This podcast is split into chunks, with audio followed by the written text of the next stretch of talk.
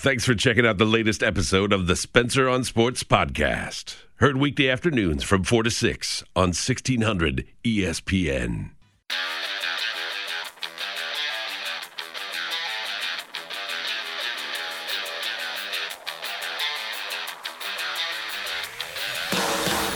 This is Spencer on Sports on 1600 ESPN. Happy Friday, everybody. Made it to the end of another work week. Thanks for hanging out with Spencer on Sports live from the Eakin Nutrition Studios here on the southwest side of Cedar Rapids. With you till 6, winding down your work week. Winding down local programming for the week here on Eastern Iowa's home for sports, 1600 ESPN. You can find us on the FM dial in Cedar Rapids. It's 102.3 in Iowa City and Coralville and surrounding areas. Johnson County proper, it's 106.3 FM. Also find us at kgymradio.com. Click the listen live button to fire up the internet stream. Also available on our free app and on your smart speaker. Spencer Wagon and producer Isaac with you till 6. 319 366 1600. Talking text line per usual, wide open. We'll talk plenty of college hoops on the show today. Look back on the loss last night for the Iowa women falling at Indiana. 86 69. We'll get into that here momentarily. Uh, go also get into the weekend ahead. Some impactful games coming up. Uh, Iowa men playing Illinois, Iowa State, and West Virginia. Uh, also have Drake and UNI this weekend too. So some very impactful games across the board. Uh, take a look at the latest bracketology updates uh, for both men's and women's side of things. Uh, here in just a bit. Also, in the first hour of the show, have uh, today's edition of Say What comes to us from the ice last night. For you hockey folks out there, you'll enjoy today's Say What, where we take a look at uh, some of the wacky stuff that happens in sports. That's said in sports. We'll have that for you around 450. Five o'clock hour is drive time driven by Linder Tire. Got some football discussion. The Chicago Bears yesterday introducing their brand new offensive and defensive coordinators, Shane Waldron and Eric Washington. Some audio from them. We'll talk about that and talk about some NFL headlines coming up to lead off the five o'clock hour. Talk about some of the other uh, big events this weekend. Busy weekend for wrestling. I know the Iowa wrestling team is at Oklahoma State. You got Iowa State and Missouri this weekend. So a lot of hype around, uh, especially one of the matches there. Uh, get into that and uh, probably some college baseball too. Iowa will be in action in the five o'clock hour. The Hawkeyes take it on Auburn uh, tonight down in Jacksonville. Talk about that as well. Speaking of baseball, we got spring training action uh, going on as uh, started yesterday. Promised you we're going to bring you at least one segment of some baseball content now through well, probably the end of uh, baseball season. Calling it full count. We'll have that for you around 5:35. And no show would be complete without a look at the sports menu, which you can take in tonight uh, and a little bit into the weekend as well. We'll have that and more around 5:45, 5:50 here on 1600 ESPN. Again, 319 366 1600 is the talk and text line. Isaac's here. What's going on? Not much. Um, I'm doing pretty well today. Uh, woke up a little bit uh, by now, I guess. I'm, I'm still pretty tired, but um, I'm a little bit more awake than I was uh, at the first hour of Todd's show this morning. I was gonna say you sounded. I listened. I listened from like 7:30 to nine, and you sounded. You sounded pretty awake in the eight o'clock hour. So you didn't sound too bad. Yeah, it's it's not so bad. It's just uh the fact that my uh, schedule like changes. I think if I were to do it every morning, I wouldn't be so tired Right. in the morning. But since Right, it's the only morning you're one, yeah, here, it's the only right? morning I'm Yeah, here. I'm a little bit more tired on I get it. I get it. I get it. But Isaac's here. He's hanging out till six with me as well. Uh, you will be talking to him. One of you will be talking to him. Perhaps many of you will be talking to him because I've got one final shot today for you to win a pair of tickets to check out Primus along with Coheed and Cambria coming to the McGrath Amphitheater in Cedar Rapids in July, July 27th of this year. We'll play prime numbers one more time uh, sometime between now and six. Also, be listening. Uh, you heard the Man Cave, the $5,000 Man Cave promo a few moments ago. I've got uh, one more chance this week to uh, enter the winning sports word at kgymradio.com. Two more opportunities, uh, not two more opportunities, but two more winning sports words will be given out uh, Monday and Tuesday, and then the contest is over. And then we're hoping we're announcing not just a $500 winner, which we will do on the 28th with Todd Brummelkamp in the morning, but also a $5,000 winner uh, out of the national pool. We hope it's somebody here in Eastern Iowa. Give you today's winning sports word one more time, uh, coming up around 5:30 here on 1600 ESPN. All right, lots to get to. Let's dive in. Big news. This just in. So this is a really big deal, people. This is our lead story. Our lead story is a disappointing loss for the Iowa women last night going into Indiana, a top 15 showdown last night. Just was not the Hawkeyes' night last night, losing 86 to 69. Uh, rough second quarter, especially doing in uh, the Hawkeyes only scoring 11 points in that second quarter. Uh, but in the end, uh, Indiana just too much. Uh, Iowa did have a lead briefly in the game early on, a three point lead, but Hoosiers' lead was as many as 18 points as they uh, one going away over Iowa inside Assembly Hall last night. I said on the show yesterday, uh, if you missed the show, missed the preview, if you want to go back and listen to a preview of a game that has already happened, you're more than welcome to at kgymradio.com. But it, it was wa- like walking into a hornet's nest for this Iowa women's team. Uh, you've been off for a week, and, and rest certainly is good. You get a, got a break from, uh, you know, playing you know, every second or third day, which they have been doing for quite a while, dating back to the end of December.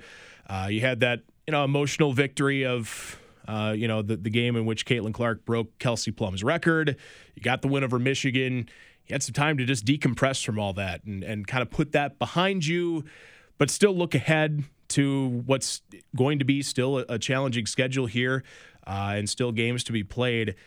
But going into Indiana, a team that had just lost by 20 in Champaign, a team that was out for a little revenge after uh, how the game turned out uh, in Iowa City back in January, in which the Hawkeyes won 84 57. Uh, had that whole travel thing, and there's really nothing Indiana could have done about that. Obviously, back in January with the the double blizzard week we had here, uh, with uh, two major snowstorms that kind of impacted how they got in and when they got in. A lot of different factors playing into that game, and uh, knowing you know the history, knowing kind of the rivalry between these two schools, especially lately, and how much Indiana really just wants to beat Iowa. Uh, and there's fans on social media last night were certainly taking uh, taking many victory laps considering how that game turned out. A lot of factors working against you. If you're the Hawkeyes, you certainly expected a, a, a better effort last night going into Bloomington. You, are disappointed in the loss, absolutely. And there's things that I think you could point to that have been concerns for this Iowa team, uh, especially things we've seen on the road, things we've seen at points this season where even in wins, uh, you know, if, if Caitlin Clark is having a bad a bad game or has a bad game, it's you know uh, been a struggle to find you know someone else to to be that second or third person that can pick up the slack when she's kind of having an off night. Still things that you can point to that will give you rightfully so some concern, but I think in the larger picture, uh, I've seen kind of a similar reaction from a lot of people across uh, social media and just you know reading columns and and you know reading posts and uh, watching the game last night. I think a good chunk of people understand that still a top 15 team that you you played last night, a team that's going to be a, a three seed, four seed in the NCAA tournament. So really no shame in losing, but I think you'd like a better effort than what you saw last night for the Iowa women. Again, losing 86 69 to the number 14 ranked Hoosiers last night. Your thoughts, welcome on the game uh, from last night on the talk and text line 319 366 1600.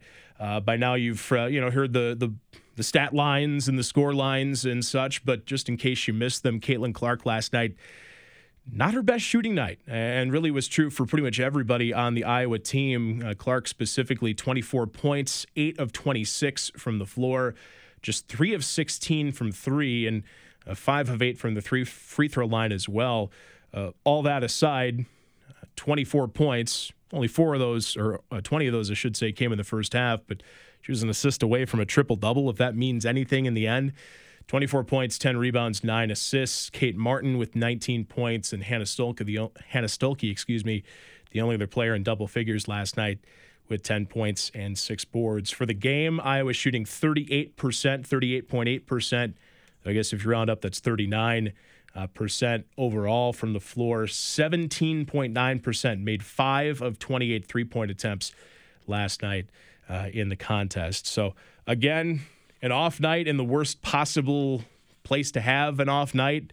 Uh, a gym where, you know, again, there's there are plenty of people wearing Iowa shirts and Caitlin Clark shirts and showing, uh, you know, signs in support of Caitlin Clark specifically. But that gym was 99.9% Hoosier uh, cream and crimson, and uh, it was uh, well, it was it was a very.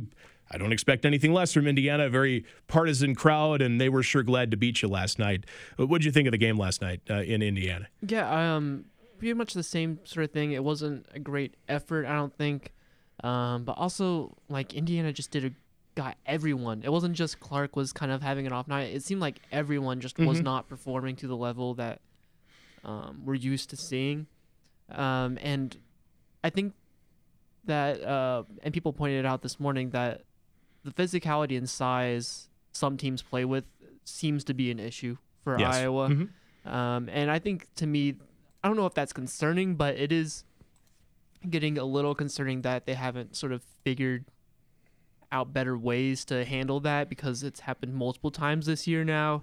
And now is the time when you want to have some of those things, I don't want to say completely fixed, but Right. not be such a glaring issue like it was against Indiana. Yeah, and, and that's the thing. It's not December anymore. You're not just starting Big Ten play. This is there's three games left in your season, in your regular season. Of course, you have the Big Ten tournament, and Iowa's going to be a, an NCAA tournament team. It just depends on seeding and, and how you finish, obviously, and uh, how you do in the Big Ten tournament. Uh, likely will determine where you get seeded. They're going to host, so that's not you know in question, but there's there's two things that I can take away here, right? And I, I briefly mentioned them before. Number one, there's still quote unquote a lot of season left. There's still plenty more games to play before you get to the NCAA tournament. However, that is changing quickly. You've only got three regular season games left, and you need to find a way to work around some of those issues. And I think that still is a major concern because if you run up against a physical team here in the NCAA tournament, a team that can do what we saw Indiana do last night, a team that what Nebraska did, they did the box and one. I've heard you know that that you know, defensive strategy uh, blurted out on the radio so much in the last 12 hours or so, but it's true. Find a way to neutralize Clark and let and and, and hope that no one else beats you. Hope that you know you can you can contain everybody else uh, on the Iowa lineup, which has been a lot easier, I feel like, this year than it was last year with the departure of uh, Czinano and uh, and McKenna Warnock. There's still plenty of talent there, but we still haven't. We still have these games. If you're watching the Iowa women's uh, team play, you're not seeing Gabby Marshall last night, and Lisa Bluder said as much in the postgame show, uh, reading a couple quotes from her. 33 minutes, one of two. She got two shots last night on the floor. Uh, Addison O'Grady, nine minutes, three of five, six points. Uh, Molly Davis, one of five from the floor, one of fi- one of three from three. You need more shots, number one, from those two players, especially Gabby Marshall and Molly Davis. You also need more points from them. You need them to make the shots when they're taking them. And yes, you know, Gabby made one of two. That's 50%. You know, so 50% shooting, you know, that's great. But on, on two shots, it's it's not, you know, what exactly what you want to see. So on a night where Caitlin Clark has 24 and 10, she's not dropping 49. She's not dropping whatever uh, we're used to seeing. Her scoring average is what, 32.5 still for this year? you're still searching for that person, that next player to step up. And largely it's been Kate Martin. Uh, you know, uh, we've seen Molly Davis have big games, but on a night where Molly is not having a good game, on a night where Gabby's not having a good good game shooting or scoring the ball, who's going to be that person? And I feel like you're you're putting more and more instances on tape of how to beat you, right down the stretch. And as you get it further and further into the NCAA tournament, you're going to run into some teams that are playing a physical brand of ball and and and try to do what teams have done this year. And you know, that this team certainly has the talent to make a run in the tournament. Um, you know, this this team is very capable. They they have all the talent in the world to do that, but uh, this is not the time of the year to be still trying to figure these things out with three games left in the season, right? Yeah, there is still time where you can kind of tweak some things there, but it's been the problem with the team for a little bit now. So you think it'd be in a healthier spot, I guess, at this point, um, where you can't just be completely dominated by a team due to that weakness. But also, you know, Indiana deserves a ton of credit because they played I don't want to say a perfect game, but that was they had a clear game plan and they executed it perfectly and it mm-hmm. worked. Uh, I mean, you saw the results and it was a blowout and just complete control of that game. 319 366 1600 40 24 with a good point. Did does the rest that they had, the week off, equal rust? Were they just simply not good because they had a whole week off? Would would playing a game earlier in the week or last weekend have have been more beneficial for them? You you can't really play the woulda, coulda, shoulda game, but I I you know I think it was a perfect storm going into that game. It wasn't the only thing that gave Indiana motivation, but them losing by 20 on Monday to Illinois did not help. I'm not saying that if they had won in Champaign, it would have been any different. You know, like like you know, Iowa would have won had Indiana won on Monday. You can't really, you know, say that one thing, uh, you know, causes another, right? But I I think that could be part of it, right? I mean, like you you stay fresh if you're practicing. They're practicing, but you stay fresh if you're prepping for a game. But uh, to me, it's just excuse building, right? If you try to point at something like, well, if we didn't have a week off, we would have beat them, or if the refs didn't make this call and whatever. Like I think they they didn't look prepared last night. They didn't look ready to play. Uh, they didn't look ready to match the physicality, and I, I think they got punched in the mouth, so to speak, and couldn't ever fire that that counterpunch. Right? Yeah, and I think they'll also recognize that this is still an issue, and um, you know, I trust that they'll be able to work it out in the next couple games mm-hmm. before mm-hmm. the end of the year, especially because you know Bluder's a good coach. She'll be able to recognize that, you know, that was you just got basically bodied on, on the during the whole game. Like you just couldn't handle how they wanted to play. Um, I don't think it's gonna be any like wholesale changes. Like all of a sudden they're great against that style, but I do. There's enough smart players and there's very good players on the team where they will be able to figure out something. So it's not just you don't it's not completely out of your control when you play the game.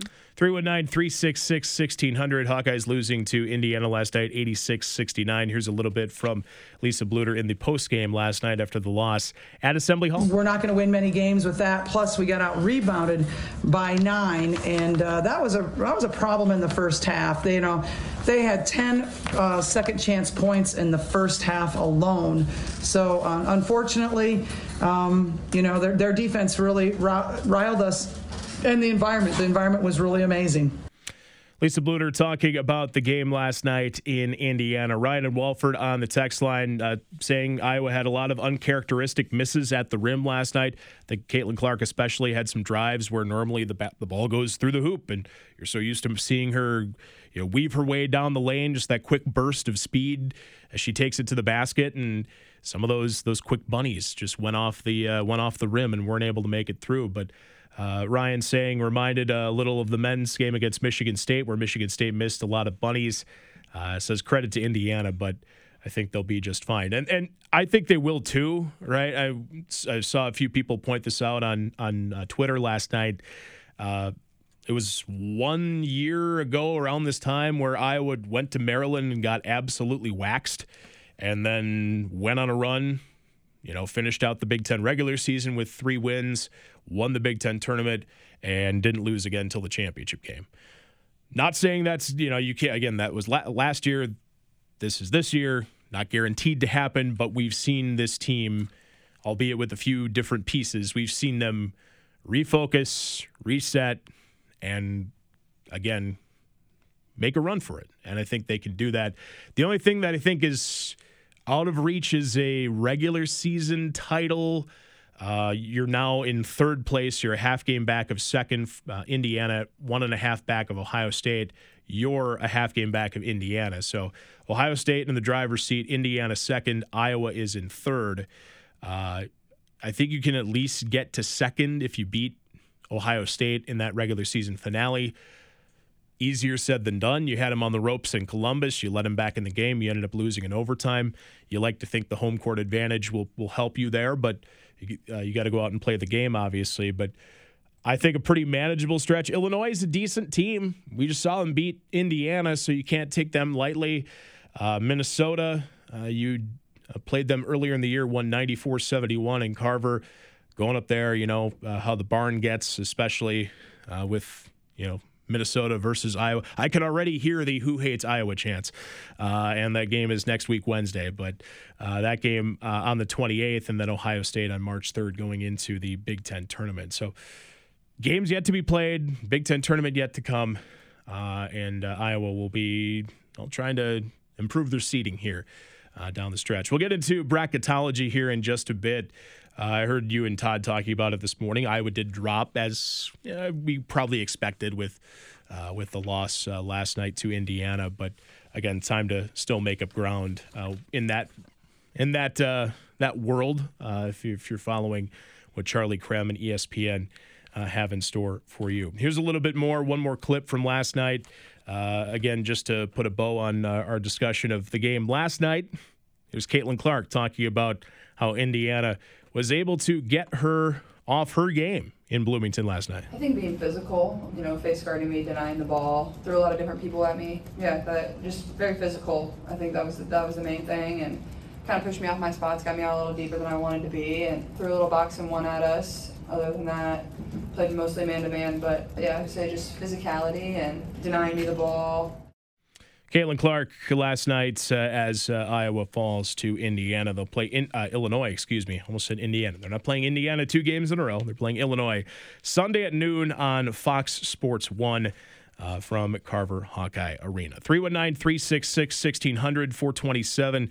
Uh, let's send it over to Isaac here for a local update. Come back and preview what's uh, in the next segment here in just a bit as well on 1600 ESPN. With your local sports update on 1600 ESPN, I'm Isaac Elzinga. The Iowa women's basketball team lost to Indiana 69 86 last night in Bloomington. The Iowa women fall to 23 4 overall and 12 3 in the Big Ten. They will be back in action on Sunday against Illinois inside Carver Hawkeye Arena. The Iowa men's basketball team has an away game against Illinois tomorrow. That game will tip off around 115. The Iowa baseball team has a game against Auburn today. That game will start at 5. The Iowa, Iowa men's wrestling team closes out its dual season against Oklahoma State on Sunday in Stillwater. That will start at 2.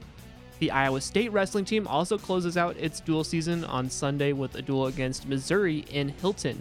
That will also start at 2. Iowa State men's basketball head coach TJ Otzelberger has been named to the 2024 Naismith Men College Coach of the Year late season watch list. Otzelberger is one of 15 coaches across the country named to the list. The Iowa State men's and women's basketball teams will be in action this weekend. The men play West Virginia tomorrow at 1 and the women play at 6. You can listen to both games right here on 1600 ESPN. That's your local sports update. I'm Isaac Elzinga for 1600 ESPN. Thanks, Isaac. With that Iowa baseball game, if you were expecting it to start on time, uh, might not. Uh, the Iowa baseball uh, Twitter account saying the prior game, Wichita State, Virginia, currently in the sixth inning, and that the Iowa game will start around 45 minutes after that gets done. So supposed to be a 5 p.m. start. Will be likely later than that, a 5 p.m. Central Time start. Of course, we'll try to keep you up to date. If the game is being played during the show, we'll uh, keep you posted on that. 319 366 1600 is the talk and text line. More college hoops talk here in just a bit. We'll uh, hear a little bit from Fran McCaffrey, his thoughts on the matchup with Illinois. Also, TJ Otzelberger talking to the media about tomorrow's game against West Virginia. Cyclones looking to stay unbeaten at home. Get some thoughts from Otz on that in just a bit as well. Spencer on Sports continues after this here on 1600 ESPN. Eastern Iowa weather from 1600 ESPN. I'm Kason First with a check for your forecast. We'll continue to see overcast skies early on tonight. However, we will see some clearing by early Saturday morning. Overnight lows will fall back into the upper teens and lower 20s. Sunny skies to start off the weekend on Saturday. Overall temperatures will be a bit cooler with afternoon highs into the middle 40s. Will be mostly clear Saturday night. Temperatures falling back into the lower 30s, but we do start to see that warming trend by Sunday as highs will be into the upper 50s. And that was a check for your Iowa's News Now. Weather first forecast. Two of rock's finest. Primus. Coheed and Cambria. Together in one night. Saturday, July 27th, McGrath Amphitheater. Special guest, Too Many Zoos. On sale now at creventslive.com. Primus. Coheed and Cambria. Live. Presented by Mammoth. ESPN Bet is now live in Iowa as the official sports book of ESPN. ESPN Bet is the only place to find daily exclusives and offers with your favorite ESPN personalities and shows. Sign up today, and new users get $100 in bonus bets for making any sportsbook bet. You can find all your favorite markets and bets like in game wagering, cross sport parlays, teasers, and all the props you can handle. That's ESPN Bet. Download today. What a play! Terms and conditions apply. See app for details. Gambling problem? Call 1 800 bets off. Emil's Hideaway is the place to get together. Stop in for a drink and some chow with your buddies. Emil's opens every day at 4. If you're hanging out at home instead, order pickup and delivery at emilshideaway.com. Emil's Hideaway, a great place to meet up with friends. Hey Iowa, it's George Kittle, tight end for the San Francisco 49ers and proud former Hawkeye. Life can throw unexpected hits, much like catching a pass over the middle. If you're facing struggles with drug or alcohol use or even mental health challenges, take a time out and call Your Life Iowa. Just like my teammates are there for me, the Your Life Iowa team is there for you. Get 24 7 free resources or find treatment options at yourlifeiowa.org. A message from Iowa HHS. This year, Dell Technologies wants to help you do amazing things with their best tech. For a limited time only, save on select next gen PCs like the XPS 13 Plus, powered by Intel Core processors, and more. Plus, curate your dream setup with great deals on select monitors, mice, and more must have electronics and accessories. When you shop online at Dell.com/slash deals, you'll have access to leading edge technology to match your forward thinking spirit and free shipping on everything. Again, that's Dell.com/deals. If you're like most people, you've had your fair share of financial questions. Questions like Can I afford my son's travel hockey team? What if my daughter doesn't get that soccer scholarship? Will I be able to enjoy golf in retirement? At Empower, we know these questions can be stressful. We're here to help answer your what ifs and empower what's next. Join 18 million Americans and take control of your financial future. Start today at empower.com. Call or text Eastern Iowa's Home for Sports at 319 366 1600. You're listening to Spencer on Sports on 1600 ESPN. Spring training baseball going on right now. Cubs up on the White Sox 8 to 1 in the spring training opener for both. We'll tell you more about that game and run through the scoreboard coming up in the second hour of the show. About one hour from now, we'll bring you today's edition of Full Count our uh, daily baseball segment here on 1600 ESPN. You're with Spencer on sports from the Eakin Nutrition Studios here on the southwest side of Cedar Rapids. Eakin Nutrition's now open in Coralville. Thanks for hanging out here. Spencer and Isaac with you uh, up until 6. Got a bevy of sports for you this weekend. Plenty of basketball action, uh, including an Iowa State doubleheader tomorrow. Check out the full sports broadcast schedule, of course, at kgymradio.com. 319 366 1600 is the talk and text line. Spent some time talking about the loss for the Iowa women last night to open up the program, uh, losing to Indiana last night, 86 to 69. Uh, bracketology wise, uh, when it comes uh, down to it, uh, the Iowa women, uh, they fell down to a number two seed in Charlie Creme's latest uh, bracketology. Uh, still hosting, uh, no no issues there, uh, and I don't think even if Iowa were to, you know, hit a slide here, don't think they will, but I think they'd still at worst, at worst, be a low end two probably. Uh, they have to win out, I think, to be a one seed, but right now, on the two line, according to the bracketology experts out there. Still way too early to determine exactly where they'll be, but I think in that range is pretty safe to say. Uh, Charlie Creme has Iowa as a two, hosting Albany, uh, and then Florida State and Middle Tennessee State as the other two teams in that pod. Uh, interesting to note, he has all three teams from the state of Iowa that he has in the tournament on one side of the bracket, in the same bracket. Not only the same side, but in the same bracket, the Portland 2 bracket. Charlie Creme has Iowa as the 2, Iowa State as the 11, playing Creighton in Boulder, Colorado. And then Drake, uh, he has them winning the Missouri Valley women's title, uh, getting the automatic bid. He has them as a 12, playing Notre Dame in Spokane. So all uh, no no respect for the Iowa teams. You could could you potentially see? Uh, yeah, you could. You'd have to get. Yeah, you you could see Iowa, Iowa State, what Elite Eight, or no Sweet Sixteen. Sweet 16. And then you'd ha- you could see an Iowa Drake, Elite Eight. If if all all the car if all the wacky upsets happen, if you're just throwing a dart at a dartboard to fill out your women's bracket this year, uh, you could see that happen. There might be some people in this if that if that exact scenario were to play out. I'm sure there would be some who have the not necessarily the round robin because UNI is not in there, but there might be some people who try to go with that. Todd said he would not be looking forward to that. Really? Or he said he would like it because it would be content, but the the rivalry The- would the reach, ri- would reach an all-time toxic level. Yeah, I don't disagree with that.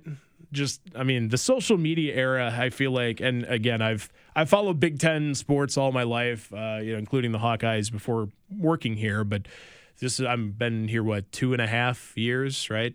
Not, you know, I'm going on three this summer. In my two, I've had two seasons of the two and a half seasons of the Cyhawk rivalry under my under my belt, and I feel like social media has brought out the worst in it with like you know the trolls and memes and, and some of it's great certainly but at the same time it's you know that's still there's plenty of plenty of vitriol to go around and you're you're on your social media profile. Uh, it is what it is. But that is what charlie creme says at least for the latest women's bracketology. Uh, we'll uh, keep monitoring that of course here uh, from 1600 espn i think a similar scenario on the men's side tomorrow. The iowa men heading into i'd say a hornet's nest tomorrow wouldn't you agree? Heading to illinois an illinois team that blew a uh, not only a 14 point lead, but a 10 point lead in the final two and a half minutes and lost at Penn State. Uh, they're going to be focused. They're going to be going out and getting some revenge for that loss to Penn State. At least their goal will be uh, to get some revenge for their loss on uh, earlier this week to Penn State. And unfortunately, Iowa's the next team up. I think Iowa's gonna. Iowa's playing, you know, good ball uh, over the last few weeks, especially the last week to seven or uh, week to seven days. That makes no sense. The last four to seven days, five to seven days. Of course, they beat Wisconsin in overtime, uh, one at Michigan State. Uh, so a couple of quad one wins there. They picked up another when Minnesota moved into the uh, moved into quad one. So they've got three quad one wins uh, essentially in less than a week. Going into Illinois is tough. Uh, still looking for a win there, something they haven't done in quite a while. Uh, they've beaten Illinois recently, of course, in last year's game, but uh, last win in the State Farm Center specifically came in January of 2018. So it's been a little while since you've had, had success in Champaign. I just think I was going to give them a shot. Um, I think they'll definitely be in the game, but but I think ultimately Illinois is going to come out on top tomorrow just because kind of that same motivational factor, right? That Indiana had going home after a tough road loss. Let's regroup and show that that was just a blip on our radar and I think Illinois has that same kind of same kind of attitude going into tomorrow's game. Yeah, I also think they won't be looking past Iowa, not only because they lost their last game, but because Iowa does have back-to-back wins against good Yeah. teams. I Yep. think I don't know. I don't want to say other teams would take them lightly earlier in the year or anything like that, but certainly having back-to-back wins uh, that Iowa has had certainly grabs some attention, or at least makes would make a team say, "Oh, maybe that's going to be a more difficult game than we were anticipating." So. I think Illinois will be ready not only because of the loss, but because of how Iowa is playing. Yeah, I think you're right there too. Uh, you know, if this was, if this game was two, three weeks ago, might be a little bit easier to. Oh well, it's just Iowa. Kind of play that game, and you never want to play that game in college hoops, right? But Iowa was not playing good basketball. They're alternating wins and losses, and now they've found ways to win back-to-back games against against good teams. And Illinois, uh, still plenty to play for too. Uh, as good as Purdue has been, Illinois is still right there. Uh, they're kind of in a grouping, hoping to secure a double bye in the Big Ten tournament coming up. Uh, they're still two and a half games back of Purdue, and Illinois has got some important games left against both Wisconsin and Purdue. So. Uh, really a chance to keep pace if you can with the Boilermakers. They looked awfully good last night uh, in the little that I saw of their game against Rutgers, but chance to keep pace with them, chance to hold off Wisconsin. Um, you don't necessarily want these next two games if you're Illinois against Iowa and Minnesota to be quote unquote trap games, catch you looking ahead to uh, what's yet to come. So I think that's all the more reason to not overlook Iowa and uh, and try to play your best game uh, tomorrow in Champaign on your home floor. Here's Fran McCaffery uh, had a media Zoom earlier today talking about this year's Illinois team and what he sees from the Fighting Illini. You know, a very veteran-oriented group. Uh, they uh, are extremely athletic. They have multiple scores, and you know, I think they're not only one of the best teams in our league, but one of the best teams in the country. And a little bit more from Fran, uh, kind of on the scheduling quirk. Iowa's got Illinois twice uh, in their final few games of the regular season. Not necessarily an ideal setup. You'd like it have a little bit more separation, but still, uh, how much you can do about it. The Big Ten gives you the schedule, and it's your job to go out and play the games that are in front Whatever of you. Whatever the schedule presents, you you play the teams when they're there. There's no advantage. I don't think there's any disadvantage. Some teams you play once, some teams you only play at home or on the road. Some teams you play twice. It is kind of strange that you play them twice at the end of the year, but uh, you know it, it's kind of consistent across the board. You just kind of play the teams that are there. Iowa and Illinois tomorrow, 1.50. Actually, I correct myself, 1.17 p.m., according to the official game notes. ESPN.com, all the networks tell you 115. As long as you're tuned in, 115, 116, 117 in 30 seconds, you'll probably uh, end up seeing the tip off of the game. But the Illini, 19 and 7 overall, 10 and 5 in the Big Ten. Iowa sitting at 16 and 11 and 8 and 8 in the Big Ten. Uh, for those curious about kind of just where Iowa sits, and we've talked about this all week, uh, even since the Michigan State win uh, in the early half of the week. Still work to be done. Uh, a win tomorrow obviously goes a long way to solidify or, or push yourself up, I guess, further into the conversation.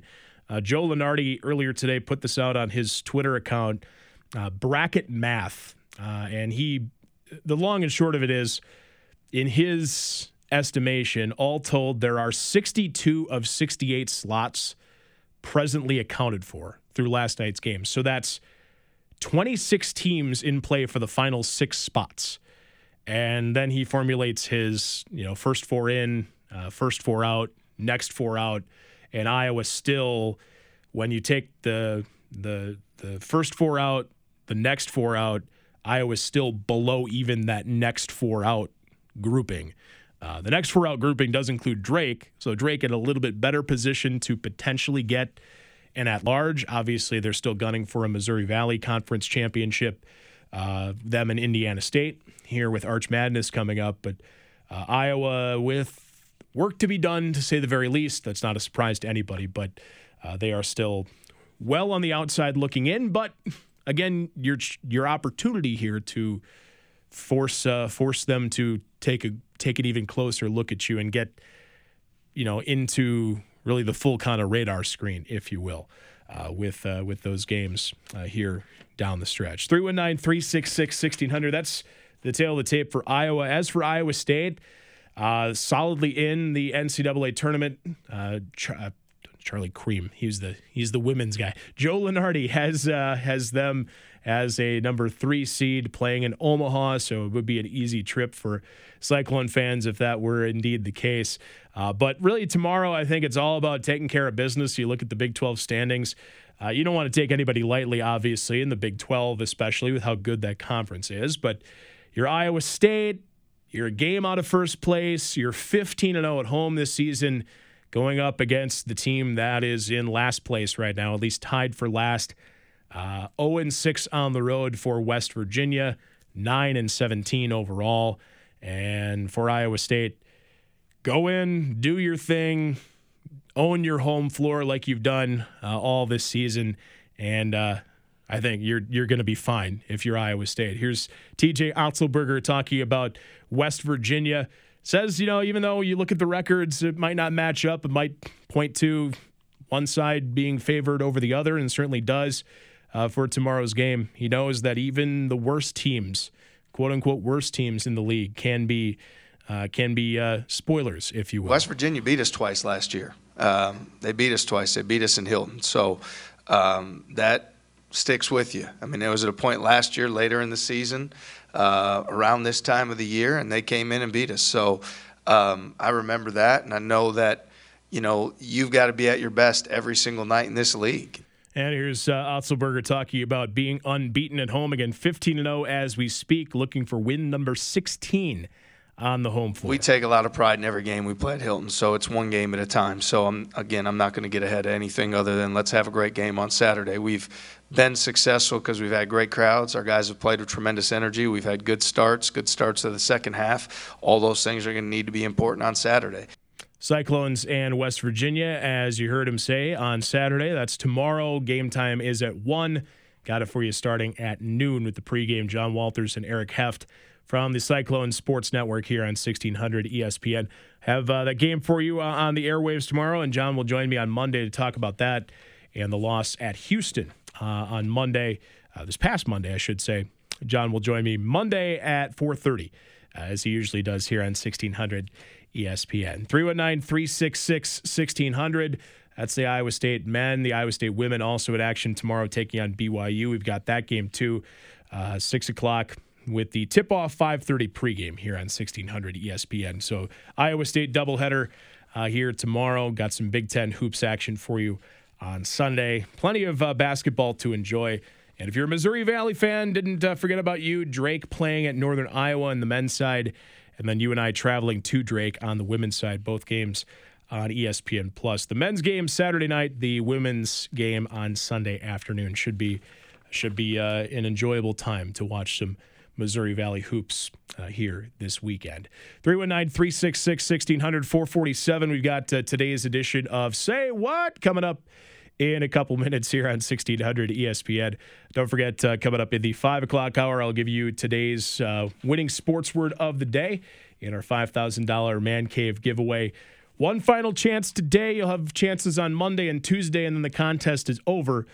Uh, so listen in for that winning sports word coming up around 5:30, and uh, you can enter it at kgymradio.com when you hear it. 448 more coming up after this here on 1600 ESPN. Can you feel it? It's wedding band season. Hey, we are Joseph and Clayton Hoyt, and we're stoked to let you know about our 12th annual wedding band show and sale.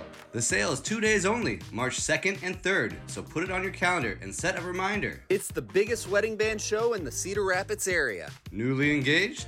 Perfect timing. Married for a while? It's a great time to update those rings.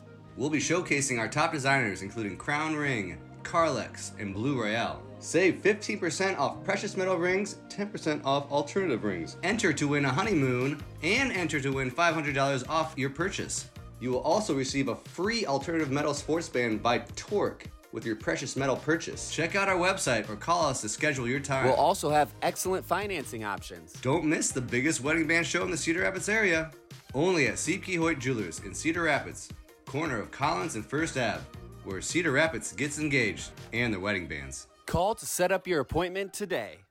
They say love is a universal language. Well, that's definitely true if you're talking about bacon. I mean, who doesn't love bacon? Forget the chocolates. Give the gift of bacon. It's everyone's love language. And you're going to love it that our bacon's on sale right now. With quick hot savings, we're taking bacon down to $2.49 a 12 ounce pack. Limit two. Savings on bacon? Whoa, that's two love languages at once. We're multilingual like that. Kwik Star. We're saving your bacon. Jackie Robinson may have broken the color barrier, but he wasn't the first black baseball star. The players who came before him, including my grandpa, Norman Turkey Stearns, competed in a segregated league. They were denied their rightful place in history. We're going to uncover the stories of the Negro Leagues and the baseball greats you've never heard of. Reclaimed, the Forgotten League. Listen now, wherever you get your podcasts. Life insurance. Why are you putting it off? Can't afford it? Too much hassle? Think you don't need it? There's lots of excuses for putting off life insurance. But if you weren't there, who would pay the mortgage and other bills? With Ethos, you could be covered in 10 minutes and boom, family protected. Ethos, fast and easy online term life insurance. Up to $2 million in coverage with no medical exam. Some policies as low as a dollar a day. Answer a few health questions and get your free quote at checkethos.com. That's check checkethos.com. This is Chris Carlin from Carlin versus Joe on ESPN Radio. Thanks for checking out Spencer on Sports on 1600 ESPN. Chris Carlin from Carlin versus Joe here on 1600 ESPN. You can uh, hear him and Joe Fortenbaugh every weekday from 11 till 2 here on 1600 ESPN. I've been following uh, the latest uh, from the NCAA. Uh, what many people are continuing to say is another brick in the NCAA's casket, if you will, and then bricks and caskets, but it's just kind of the the analogy that came into my head. But another another you know kind of brick crumbles uh, off the wall that is the NCAA, the federal judge making it at least temporarily illegal for the NCAA to enforce NIL rules in this lawsuit that uh, Virginia and Tennessee brought against them. Uh, it, it's a it's a big you know, complicated case, but uh, the NCAA this injunction was granted uh, in this lawsuit. The state of Tennessee and Virginia versus the NCAA, uh, and uh, basically, at least for now, NIL rules when it comes to how you can uh, talk to or who you can talk to and how you can talk to them, and when it comes to bringing in recruits is at least temporarily on hold uh, with this. Uh, this was a quote from Tom Mars. Uh, he is uh, a, a legal expert, noted attorney, telling ESPN's Pete Thamel. Uh, he predicts the NCAA is poised to lose all of its upcoming antitrust cases and will need congressional intervention. He says, quote, short of intervention by Congress, the demise of the NCAA now seems inevitable based on nothing but a financial analysis. It appears the NCAA poised to lose all of its upcoming antitrust cases, the cumulative effect of which could make the NCAA financially insolvent. Basically saying this injunction is likely going to lead to them losing this case and losing this the next case and the case after that and the case after that. So the NCAA may not be long for this world, which I think we all kind of predicted with just how slow they've been to act with literally everything when it comes to NIL and the portal and just gesture broadly. And you can name something in college athletics right now, and the NCAA has failed to, probably failed to do something about it. Yeah, in, don't in a timely manner. I don't think they'll be missed, or at least they'll be missed as they're presently constructed. Unless maybe the NCAA will finally recognize it and say, "Hey, we're about to like die. Maybe we should put some competent people and then have some like good ideas thrown around." They probably won't do that, but you think now they'd sort of this would be like a wake up call for them, saying like, "Hey, get your stuff together." You'd think so, but we're talking about the NCAA. It's the NCAA, We're, yeah. we're talking about the NCAA. 319 366 1600. Let's do today's edition of Say What? What are you talking about? Sorry, what'd you say again? What? Wait. Oh man, I can't believe I'm hearing this. What the heck, dude? Say what now? New daily feature of the program examining some of the strange things that are said around the sports world. We've heard uh, a college coach use some profane language. We heard uh, Brent Suter's impressions yesterday, and now we go to the ice. Last night's Blues versus Islanders game. Referee Garrett Rank, you know the officials, they're required in some sports to announce what the call is.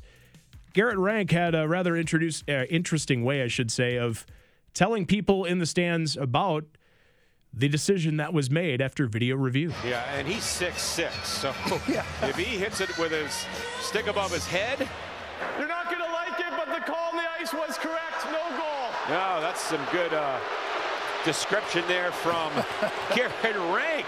You're not going to like it, but the call on the ice was no goal. That audio courtesy of uh, of uh, Bally Sports.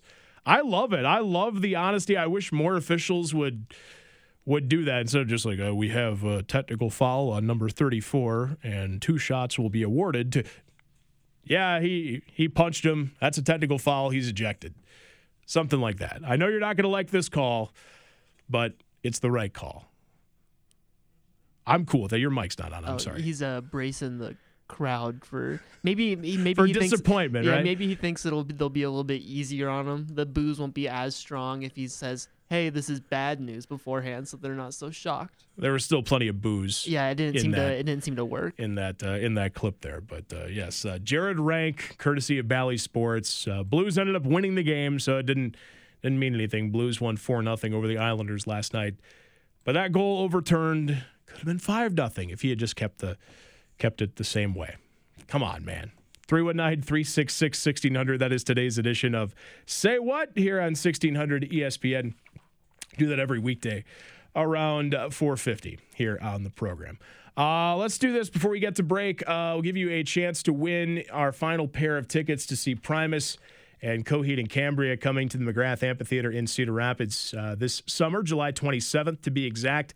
Playing the game called Prime Numbers. They'll give you clues about uh, a specific athlete, including their jersey number. The first person to call Isaac at 319 366 1600 and get it correct will get our final pair of tickets to check out two great rock bands in Cedar Rapids. Your clues for today, this round of prime numbers. This Baseball Hall of Famer wore the number 31. He was a four time Cy Young winner and eight time All Star. He's nicknamed the Professor. He started his career with the Cubs and spent time with the Braves, Dodgers, and Padres. He won a World Series with those Braves in the 90s. Who am I talking about? Give Isaac a call, 319 366 1600. If you uh, get it right, first person to do it will be the final winner of our tickets to see Primus and Coheed and Cambria in Cedar Rapids this summer. Good luck from us here at 1600 ESPN 457. We will take a quick timeout, get you set for hour number two. Drive time driven by Linder Tire and lindertire.com. Get to some NFL discussion to start up the hour. Got baseball talk and more coming up in the final hour of the show for a Friday. So hope you stick with me for hour number two. That's next here on Eastern Iowa's Home for Sports, 1600 ESPN. It's a Friday night. Let's go to the hardwood. Chris Mack here to help you beat the books with BetQL. The Warriors coming off a big win over the Lakers to start the second half of the season on a back-to-back hosting the Hornets tonight. The Dubs 8 and 3 and hitting the over on no days rest. BetQL model has the over of 228 and a half as a 5-star best bet. I'm Chris Mack. Bet smarter. Beat the books. Download the BetQL and BetMGM apps today. If you're like most people, you've had your fair share of financial questions. Questions like Can I afford my son's travel hockey team? What if my daughter doesn't get that soccer scholarship? Will I be able to enjoy golf in retirement? At Empower, we know these questions can be stressful. We're here to help answer your what ifs and empower what's next. Join 18 million Americans and take control of your financial future. Start today at empower.com. Sponsored by Empower Personal Wealth. A toast to our new college grad who fills us with so much joy, almost as much as when we're in our RV. Oh, the world is your oyster, kiddo, and ours too. Now that we're covered with Progressive, Dad and I can hop in our RV anytime we want. Might even splurge on a retractable awning. Ooh, look out! Sorry, what was I talking about? Protect your loved one with an RV policy from Progressive. Take as little as four minutes to see what you could save at progressive.com. Progressive Casualty Insurance Company and Affiliates.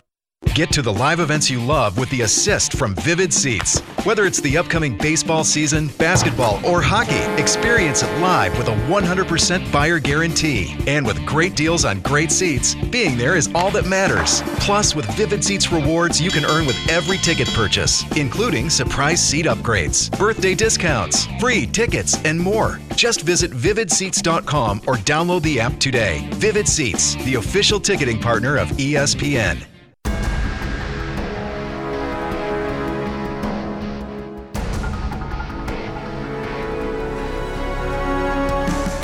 1600 ESPN is KGYM Cedar Rapids, broadcasting from the Eakin Nutrition Studios. Eakin Nutrition, located next to Xtream Arena in Coralville. This is Sports Center. I'm Doug Brown. NFL teams were planning on a salary cap for this year of about 240 to 245 million. Instead, it'll be 255 million, almost a 14% increase over last year, thanks to growing media revenue for the league. The Dolphins will cut cornerback Xavier Howard, their longest tenured player. Already today, Miami has cut veteran defensive end Emmanuel Ogbah. The Steelers cut starting center Mason Cole. To the NBA, the Celtics now have a seven game lead on top of the Eastern Conference. Who could challenge them in the playoffs? ESPN's Tim Legler. Julius Randle comes back and makes it back and looks like Julius Randle the way he's played this year. I'm going with the Knicks. The depth that they have, how much, how hard they compete. They wear you out because they are just not going to give you space. Tim Legler on Get Up. LeBron James should be back on the floor for tonight's Lakers game at home against the Spurs. James missed last night's loss to the Warriors with a left ankle injury.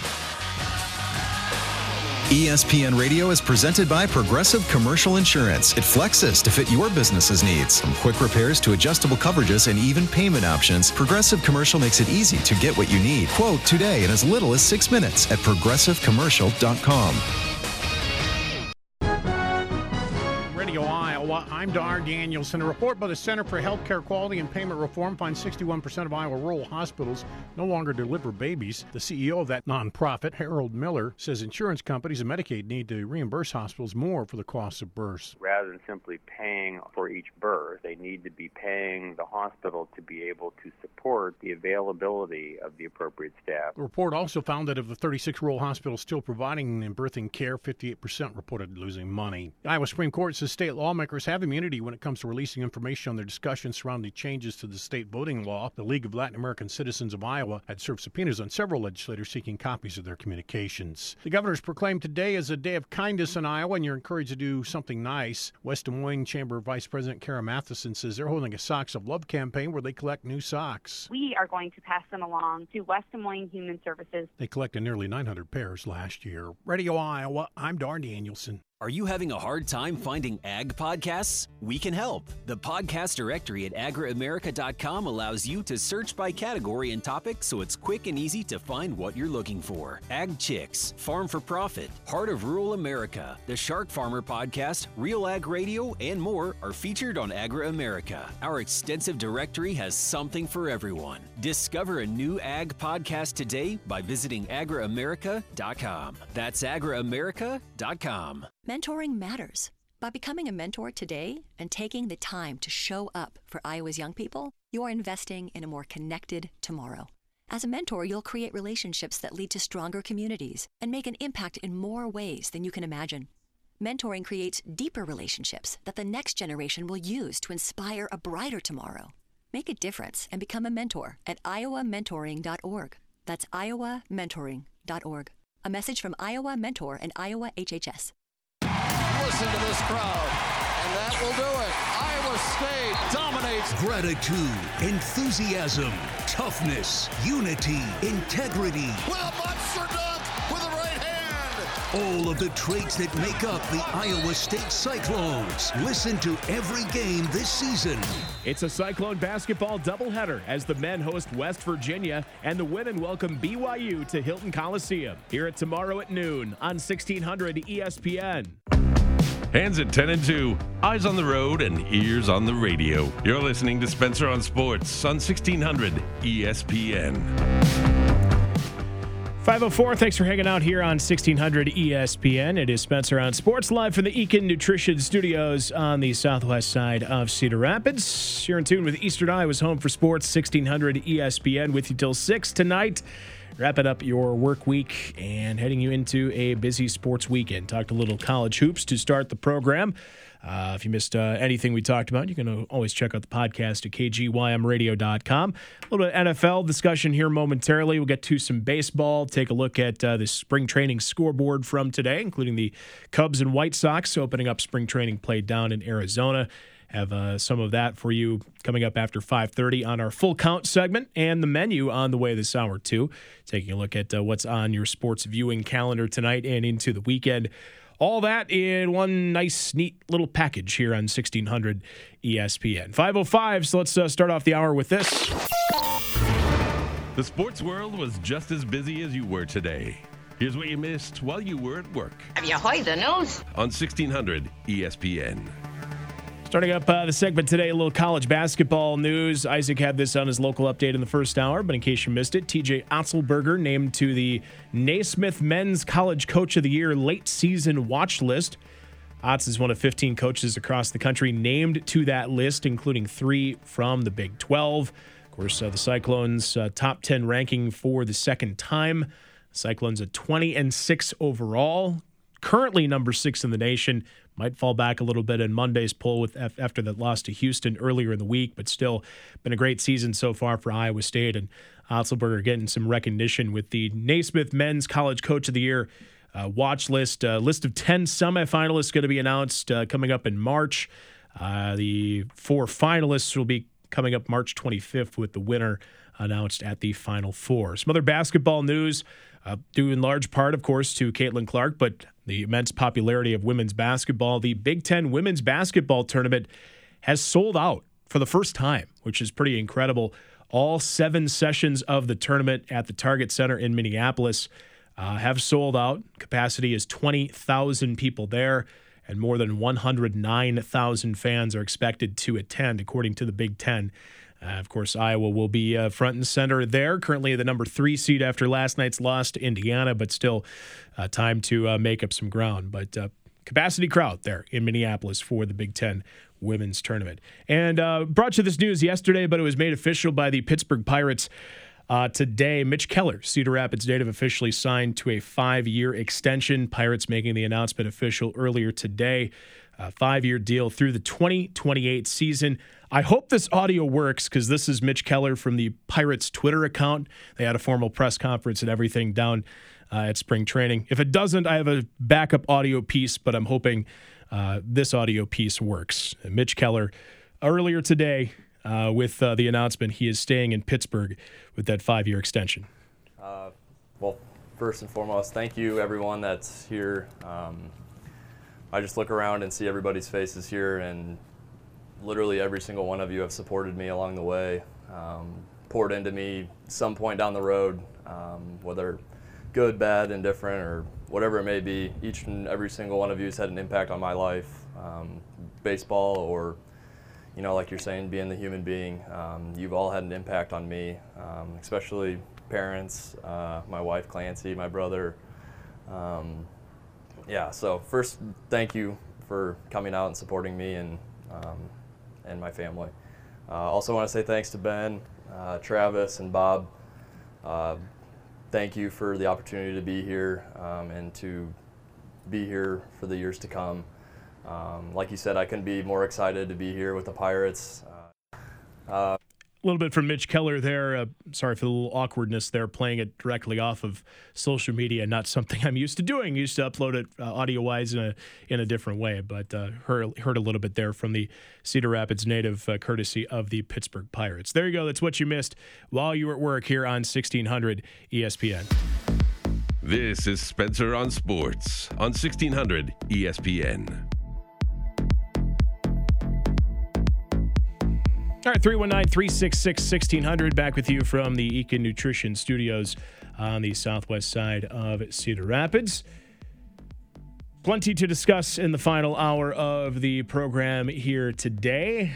Get to some wrestling talk as well. Uh, I'm sure Isaac is going to be having his eye. You're not heading down to Stillwater, obviously, for the match this weekend, but you'll have your eyes on Iowa and Oklahoma State. Got uh, Iowa State, Missouri as well. We'll work in a little uh, wrestling discussion here probably in the next 15, 20 minutes or so. But I wanted to get to a little football talk. Uh, we've uh, been talking about the Bears quite a bit uh, this week. We had the, the discussion earlier about uh, Justin Fields and his comments about why he unfollowed the Bears on social media and his thoughts about the whole situation. And you, you can't blame him for kind of just wanting to know, uh, you know, where he stands and where which way this is going to go, right? And uh, been listening to Greeny on my way into work last few days, and he pointed out, and several other ESPN hosts have pointed out, uh, that the combine is around that time where you you start to see some some trades happen.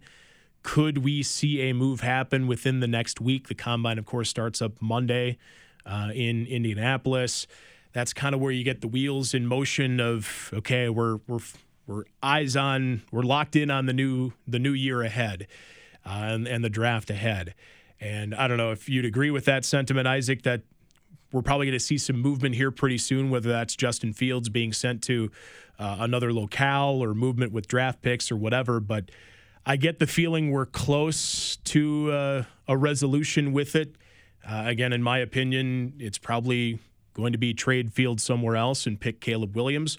Not necessarily the move I'd make, but I'm not in the Bears front office. I'm the radio guy in Cedar Rapids, sending my opinion through the airwaves. But I get the feeling. I'll, I'll I'll echo what Greeny said.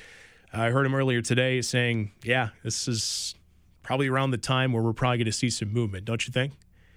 Yeah, I'd expect some some uh some movement from teams who maybe are having some like last second evals um aren't quite sold on what they're seeing. Maybe they want to move out of the first round altogether. Maybe they want to get a specific player. I don't know, but usually now you're going to figure out who's going to sort of re-sign contracts, go back to teams, who's going to be available in free agency, who's going to be um, open to like changing teams in free agency because sometimes they're like free agents, but they're just gonna go back to their team, re-sign for some weird contract stuff. I don't know. I can't explain it. Agents Mhm. worry about that stuff. Um, so yeah, I'd expect it's just the NFL is sort of figuring out what the off season's gonna look like, and so you want to make your move pretty early on and get it over with, so you have a chance to sort of prep the whole team and have everyone be aware and stuff like that. Well, if you were hoping, if you're a Bears fan, you were hoping to hear Shane Waldron, your new offensive coordinator, give specifics or kind of tip the hand of what the uh, the the uh, front office was thinking, what the team is thinking. Uh, I don't know what to tell you. He didn't say any of that yesterday. Uh, what he did say is this: He says the Bears are in a unique spot at the quarterback position, and you'll hear him kind of reference Justin Fields, but not reference him by name. Uh, and uh, I, look, he he's kind of limited in what he could say because he, he didn't want to, you know, it's like, yes, we're trading him, or no, we're keeping him, or whatever. But I thought his response was essentially what you'd expect from a guy standing up in front of the media for the first time as the offensive coordinator of this team. you know, when you look at it from from either lens right now, you know, obviously it's a unique spot in the draft to have the the first overall pick, the ninth overall pick, just from an organization in general. You know, it's not going to happen too often, uh, and again, every year is so individually based. You know, this is that that year, and then also a core uh, a group of players that are already in place on offense, including the quarterback that played at a high level and have had to have displayed, you know, uh, the ability to win football games and and and make plays. So I think the the combination of those two things were really intriguing. And then you know, you know, even furthermore than that was just the even from that initial interview, just the the uh, connection and interaction between Coach Eberflus and, and Ryan Poles and and seeing a connected organization when you walk in the building and you feel it and you start to get really excited about uh, the direction that this thing's going. including the quarterback who played at a high level. Who was that quarterback? Shane? What was his name? Are you can you just not say his name? His name was Justin Fields. I guess if you re- really want to dive, you know, dig through and read the tea leaves, that kind of says to me that maybe they're moving on. They've made their decision. Uh, uh, you know, if they were keeping Fields, you know, I'm excited to work with Justin. You know, blah blah blah. This kind of stuff that you know really kind of confirm vocally, verbally that he is the guy. Just saying the quarterback and listing the quarterback and all these other things as to reasons why you were interested in being a part of the Chicago Bears and, and taking this job. It kind of says to me like we're we're moving on from him. Uh, he didn't list any specifics either. Shane Waldron didn't about Caleb Williams. He was asked about his impression of Caleb Williams. He kind of mentions him and you know says some good things about him, but doesn't say anything specific like I watched him at this place and did this. This was uh, his comment yesterday about Caleb Williams and really all top quarterbacks. From afar, you know, mainly my my impression of a lot of these quarterbacks, all the college quarterbacks, was you know what an unbelievable college season we just came you know off of with these guys making some of these dynamic plays down the stretch. You know, whether it was leading into the the championship games or or the the bowl games leading up to that, the regular season. Obviously, for me being out on the West Coast, get a little bit of uh, more exposure to the Pac-12. Uh, I guess the yes, Pac-12 still last year. You know, as that thing evolves every uh, every day in my mind. Uh, but so you know, just in in terms of that, it's been more of you know generalities, seeing all these guys perform at a high level under the national spotlight. Especially there's a you know multiple quarterbacks that have already performed on the highest stage. You know, in big games, and obviously he's one of them. And, and I'm excited to really you know when we start this afternoon with some of our draft process, then the combine kicks off. You know, to me that's the chance to really dive into this and and get going. Obviously, he's one of them. Uh, I've seen many good quarterbacks play in prime time. I've seen the Pac 12 play, basically doing all he can to just not mention Caleb Williams. And again, I, I, I don't blame him for kind of generalizing his comments because he's obviously limited in what he could say. It's he's all he's also you know kind of brand new to the job and brand new to Chicago, uh, and so if you're expecting him to go deep dive into their offseason plan and quarterback specifics, then uh, I think you're expecting a little too much. But uh, overall, you know, it, it's going to be interesting to see what the Bears do. You know, not just with the quarterback, but as the team as a whole. We had the news. You heard SportsCenter talk about the salary salary cap. It skyrockets. Uh, now two hundred fifty five point four million dollars for twenty twenty four. That's up. 30.6 million from last year and the Bears when it comes to salary cap space They've got the third most salary cap space in the NFL behind Washington and New England. So, a really important offseason for Chicago here. You're going to likely draft who you hope is your quarterback of the future. And again, it's all about who you can who you can put around him, right? And if you're the Bears, you I think you absolutely have to get it right. If you're committed to Caleb Williams, you're committed to going down this path as opposed to the path of keeping Justin Fields around and and building around him and kind of building up the team uh, that you've uh, you know that that version of your team. This is this is to say the very least a very important offseason, right? Yeah, if you hit if you're the Chicago Bears, if you hit on your draft picks, um, like they like Caleb Williams ends up being what I think he'll be, or what you know other people think he'll be, um, or what a first overall draft pick should be at quarterback um, and you get a wide receiver at nine, probably Odunze or something like that, um, and then you pay the right people. I mean, you're talking about an offseason that can put you, I don't want to say right into like Super Bowl contention, but you'll be right in the playoff picture, I think is fair to say, especially considering how weak the NFC is. Um, there will be spots open, uh, wild card spots open that you can find yourself in. So uh, if you play your cards right, you'll not only be set up long term for success, but even in the short term, you could be, you know, right in playoff contention. 319 366 1600. Uh, the top 10 teams with salary cap space, according to Over the Cap. Uh, the Commanders, uh, 87 million and change, uh, followed by the Patriots, the Bears, the Titans, the Bengals, the Colts, the Texans, the Lions, the Cardinals, and the Las Vegas Raiders. Uh, so that is uh, with those new numbers factored in. So certainly something to watch uh, here. I, have been looking at my uh, mock drafts. I feel like it, it's it's less early than before, but it's still a little too early, and everybody has their opinion. Uh, Tom Fornelli from CBS Sports had his. Uh, new one out today with Caleb Williams going number one overall. He has a lot of quarterbacks being taken in that first round. he's got the Bears trading with the Steelers, so trading away the number nine pick.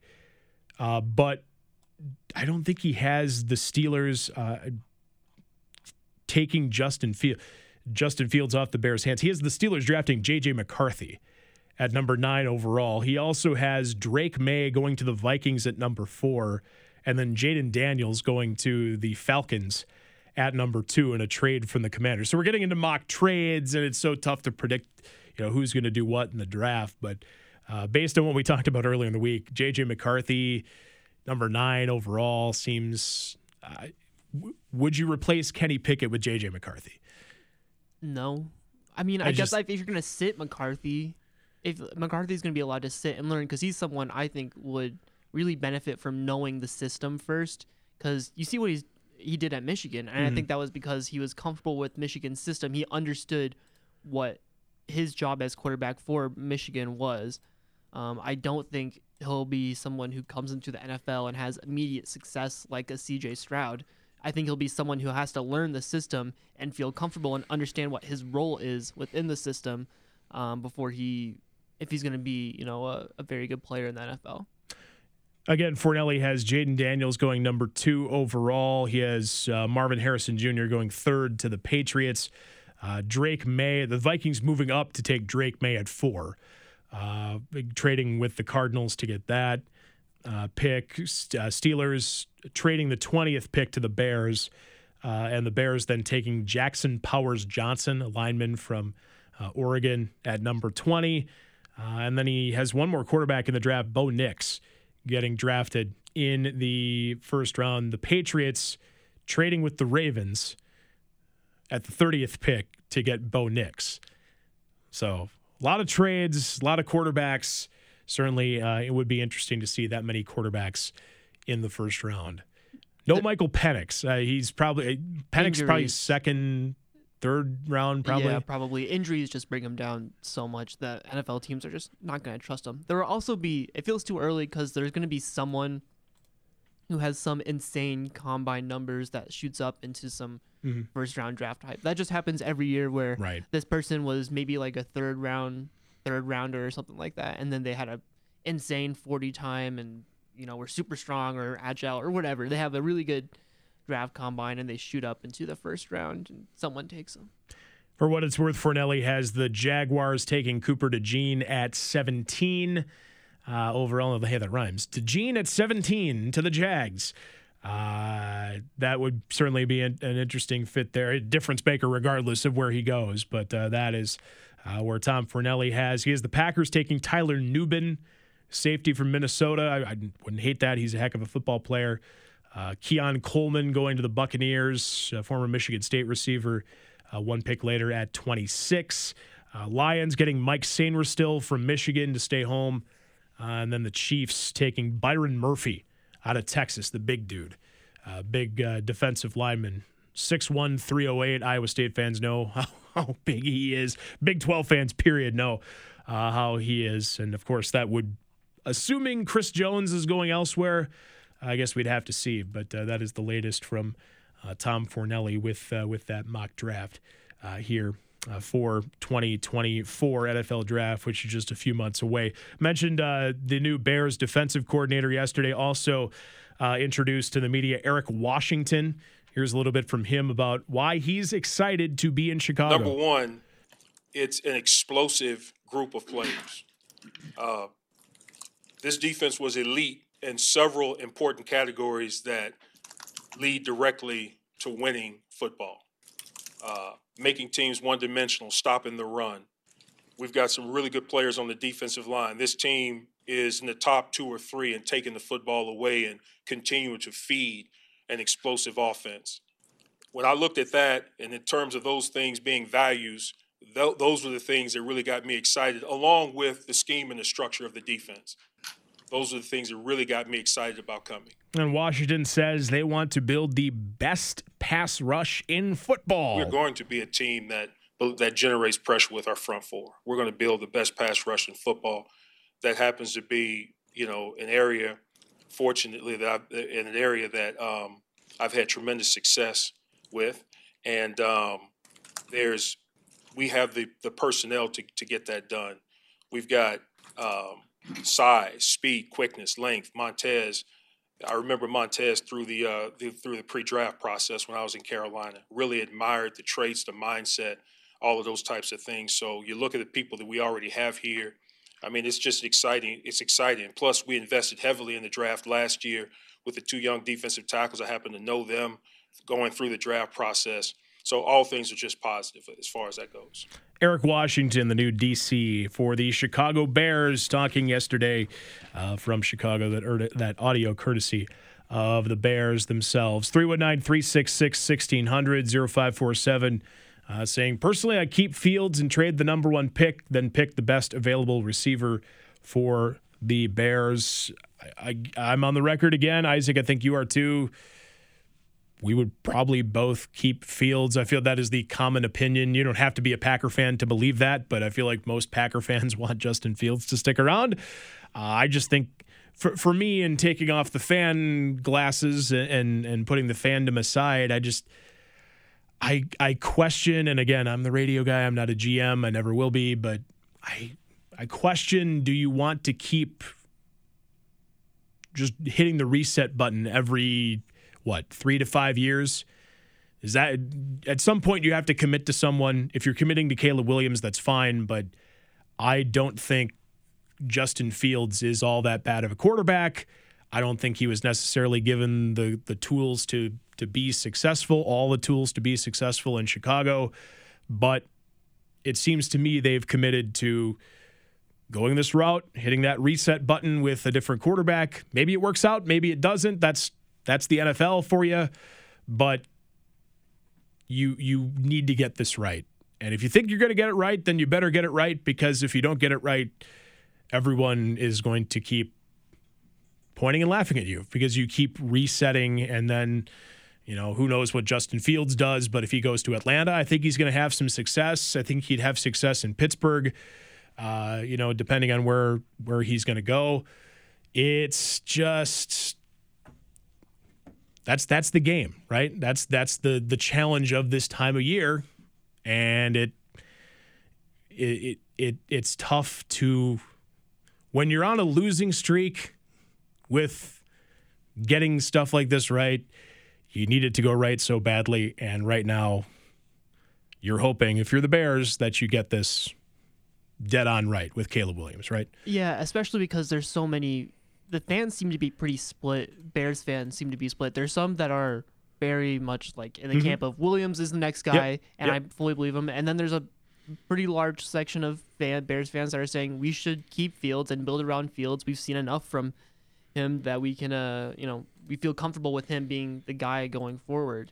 And so, if you get it wrong, or if whatever decision you, if whether that's keeping Fields or you know drafting Williams, if you choose the wrong decision, you're going to get ripped by the fan base mm-hmm. too, and uh, especially with a fan base who does not have, um, or is very impatient at this moment. I guess is how I'll yeah, put exactly. it. They're, they're right. they really want to win, and they're getting anxious for all the bad seasons for stacking up there.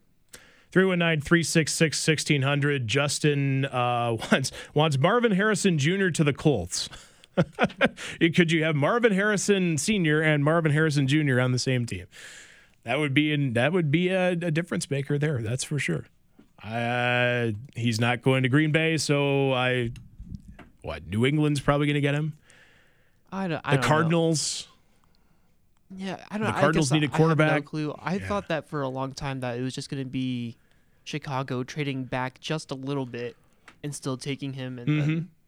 it seems like a heck pretty, of a weapon. It would be. I don't know. I think that'd be a pretty good idea. But he'll wherever he ends up, he'll be very successful, and I think he'll come out the gate. And I won't say dominate, but he'll have a very good rookie season. I think he will too. 319 366 1600 528. Got your winning sports word here momentarily. Let's toss it over to Isaac for another local update here on 1600 ESPN. With your local sports update on 1600 ESPN, I'm Isaac Elzinga. The Iowa women's basketball team lost to Indiana 69 86 last night in Bloomington. The Iowa women fall to 23 and 4 overall and 12 and 3 in the Big 10. They will be back in action on Sunday against Illinois inside Carver Hawkeye Arena. The Iowa men's basketball team has an away game against Illinois tomorrow. That game will tip off around 1:15. The Iowa baseball team has a game against Auburn today that was delayed. I don't know if it's gotten underway quite yet. We'll have that at the end here. The Iowa men's wrestling team closes out its dual season against Oklahoma State on Sunday in Stillwater. That will start at 2. The Iowa State wrestling team also closes out its dual season on Sunday with a dual against Missouri in Hilton. That will also start at 2. Iowa State men's basketball head coach TJ Otzelberger has been named to the 2024 Naismith Men College Coach of the Year late season watch list. Otzelberger is one of 15 coaches across the country named to the list. The Iowa State men's and women's basketball teams will be in action this weekend. The men play West Virginia tomorrow at 1, and the women play at 6. You can listen to both games right here on 1600 ESPN. That's your local sports update. I'm Isaac Elzinga for 1600 ESPN. Yeah, bad news for Iowa baseball fans that uh, Wichita State Virginia game is now in a rain delay. So it was in the sixth inning about an hour ago, and the 45 minute start time after uh, the, that game got done for Iowa baseball was in effect. Now it's in a rain delay, so who knows when that will wrap up and when Iowa and uh, uh, their first game with Auburn will start. So. Uh, looking like it won't happen during this program, but if you're an Iowa baseball fan, I'm sure you'll you'll follow along uh, with that as it starts here tonight down in Jacksonville, Florida. But uh, no, Iowa is supposed to start at five Central Time, has not started yet. Uh, it is 5:30, so I'm going to give you one more chance to enter in our $5,000 Man Cave giveaway from 1600 ESPN. $5,000 is the national prize. It's a multi-city contest. Uh, we're participating with stations across the country but we are sweetening the pot a little bit. One local winner will take home 500 bucks. In fact, we are announcing that winner uh, Wednesday morning, the 28th, on the Todd Brommelkamp show here on 1600 ESPN. So, someone who's listening to our local shows or listening to our programming in general is going to take home that 500 bucks. But we'd love for one of you out there to win the 5,000 bucks. It's as simple as listening uh, for our winning sports word every day. We give it to you four times daily uh, 7.30 and 11.30 in the morning and then 3.30 and 5.30 in the afternoon and uh, once you hear it you can go to our website kgymradio.com and enter it uh, for your opportunity to be in the pool for both prizes the 500 local prize and the 5000 for your ultimate sports viewing experience. Your word of the day one more time for your friday is remote. R-e-m-o-t-e remote. Head to kgymradio.com right now and enter that word uh, for your opportunity to win in our $5,000 Man Cave giveaway here from 1600 ESPN. Todd Brommelkamp has a brand new word in one of your final two days to enter the contest Monday morning at 7:30 right here on 1600 ESPN. 532 more after this with Spencer on Sports. Eastern Iowa weather from 1600 ESPN.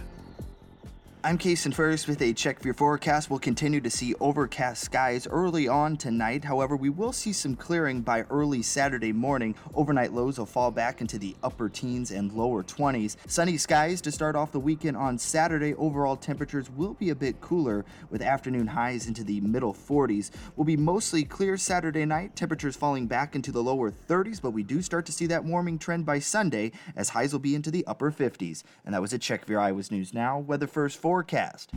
Two of rock's finest. Primus. Coheed and Cambria. Together in one night. Saturday, July 27th, McGrath Amphitheater. Special guest, Too Many Zoos. On sale now at creventslive.com. Primus. Coheed and Cambria. Live presented by Mammoth. ESPN Bet is now live in Iowa as the official sports book of ESPN. ESPN Bet is the only place to find daily exclusives and offers with your favorite ESPN personalities and shows. Sign up today, and new users get $100 in bonus bets for making any sportsbook bet. Find all your favorite markets and bets like in game wagering, cross sport parlays, teasers, and all the props you can handle. That's ESPN Bet. Download today. What a play! Terms and conditions apply. See app for details. Gambling problem? Call 1 800 bets off. Emil's Hideaway is the place to get together. Stop in for a drink and some chow with your buddies. Emil's opens every day at 4. If you're hanging out at home instead, order pickup and delivery at emilshideaway.com. Emil's Hideaway, a great place to meet up with friends. Networks make it possible to share data from lots of places, like a bird sanctuary Good eye. There is a typo. Thanks. But to make them powerful enough to deliver new opportunities at the edge, you need CDW and Aruba. CDW experts can help design and implement an Aruba Edge Services platform, which unifies, secures, and automates network environments everywhere, so you can translate data into innovation. Sorry, do you mind? This is confidential. Aruba makes visibility at the edge possible. CDW makes it powerful. Learn more at cdw.com/aruba. Meet Cheryl. Hey. She's on vacation and lost in the moment. Unfortunately, so is her Chase debit card. It's gotta be somewhere. Maybe she lost it at salsa night. These skirts should have pockets. Or maybe she lost it at Pilates. Three and two and. But she's not ah. worried. With the Chase mobile app, she can lock her card till it turns up. Tools that help protect. One bank that puts you in control. Visit chase.com slash checking. Chase, make more of what's yours. Chase mobile app is available for select mobile devices. Message and data rates may apply. JP Morgan Chase Bank and a member FDIC. Unlike the Big Ten, this show has only expanded by one. One hour, that is. You're listening to Spencer on Sports on 1600 ESPN. Back at 535 here on a Friday afternoon, 319-366-1600. Got the sports menu on the way in about 15 minutes to wind down the program. Uh, college baseball weekend action starting up with uh, the bang here. Oh, it's Stony Brook. Yeah, Stony Brook. The Seawolves just handed LSU, the defending national champs, their first loss of the year uh, by a 5 to 2 score. Uh, that game down in uh, in Baton Rouge. How about that? It's it's still early in the season. You're, not gonna not gonna react to one loss early on, but kind of interesting to uh, see the some of the top teams go down. Wake Forest lost earlier in the week too. Uh, so baseball on the college uh, ranks and in the pros getting started as well. Speaking of the pros, let's uh, get to today's full count. Just a bit outside. Promising you at least one segment of baseball content uh, from now through, well, probably October, November here on 1600 ESPN, talking baseball with you. Spring training action uh, going on today, including the Cubs beating the White Sox 8 to 1. Uh, in the first uh, spring training game for both Jesse Chavez, yes, that Jesse Chavez, getting rocked one inning, giving up six runs for the White Sox and taking the loss in the spring training debut. Cubs putting up six runs in the first, another two in the fifth. Uh, for their eight runs. I'm sure, and, and, Cubs fans, you can weigh in on the text line 319 366 1600.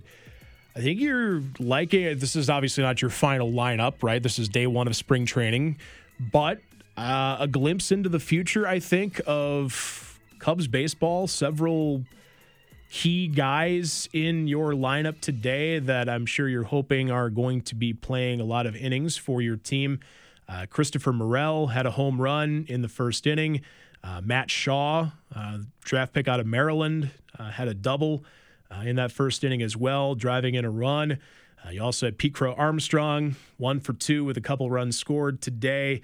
Uh, like I said, Matt Shaw two for three all told. Alexander Canario today. Matt Mervis in the lineup too. Miguel Amaya.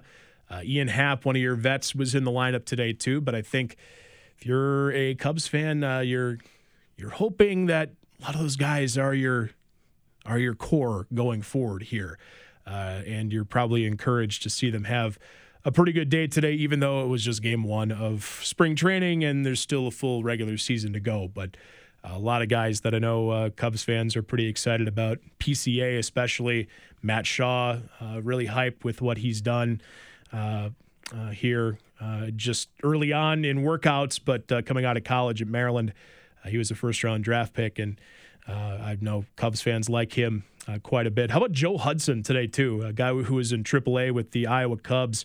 Hudson, two for two, drove in five runs uh, today in the win over the White Sox. A three run double, uh, and then an infield single that scored a couple runs uh, today, too. Cubs getting the win 8 to 1 over the White Sox. Only run for the Sox uh, was a home run by Tim Elko, another guy that, talk about prospects. Uh, Tim Elko was on that Ole Miss team that won the College World Series a couple years ago. Uh, one for three with a home run, one of only four hits on the day for the Southsiders against the Cubs. Defending champs uh, Rangers were in action today. They beat the Kansas City Royals five to four. Uh, Rangers uh, getting the win over Kansas City. Royals uh, with a piece of news today, getting a new backup help for Salvi Perez. Austin Nola, that's Aaron's brother. Obviously familiar with the last name Nola. Austin Nola getting signed to a contract for the season. A veteran, a backup uh, for some insurance behind Salvi Perez and Freddie Fermin for the Royals. But uh, Royals uh, losing to Texas today, five to four. Uh, Texas, a lot of great prospects as well. Uh, some vets uh, seeing the field today, but a lot of eyes on Wyatt Langford, 0 for 2 with a walk today. He batted third today. Evan Carter, uh, the run scored, drove in a run as well for the defending world champs in that win over the Royals. Dodgers, I, I said to Scott Unash earlier today, as he was about to leave the sports office to come down and do the gym class, I feel like the Dodgers hype has surpassed the moon and is now on to like Jupiter uh, after another win today. They're 2 0, beat up the Padres for uh, second day in a row. Not 14 runs like yesterday, but 4 to 1. Freddie Freeman homering on the first pitch he saw. Also had a sac fly today uh, for the Dodgers as they improved to 2 0. Uh, on the young spring training season, beating the Padres, who dropped to 0 2. And then the uh, runner up in the World Series yesterday, also in action today, the Arizona Diamondbacks, they fell to the Colorado Rockies 3 0 uh, in spring training play. Uh, here today. So, a lot of uh, interesting stuff happening here uh, early on. Plenty more games to come, of course, in both spring training uh, and in the season as a whole. A full slate of games coming up tomorrow uh, and into Sunday as well. Sampling of what you could find tomorrow. Cardinals have their first action uh, taking on the Miami Marlins. Twins in action against Pittsburgh tomorrow at 12:05. Cardinals playing split squad uh, tomorrow, I should say, taking on the Mets. Cubs are in action against the San Francisco Giants. You got the Reds taking on the Guardians tomorrow too.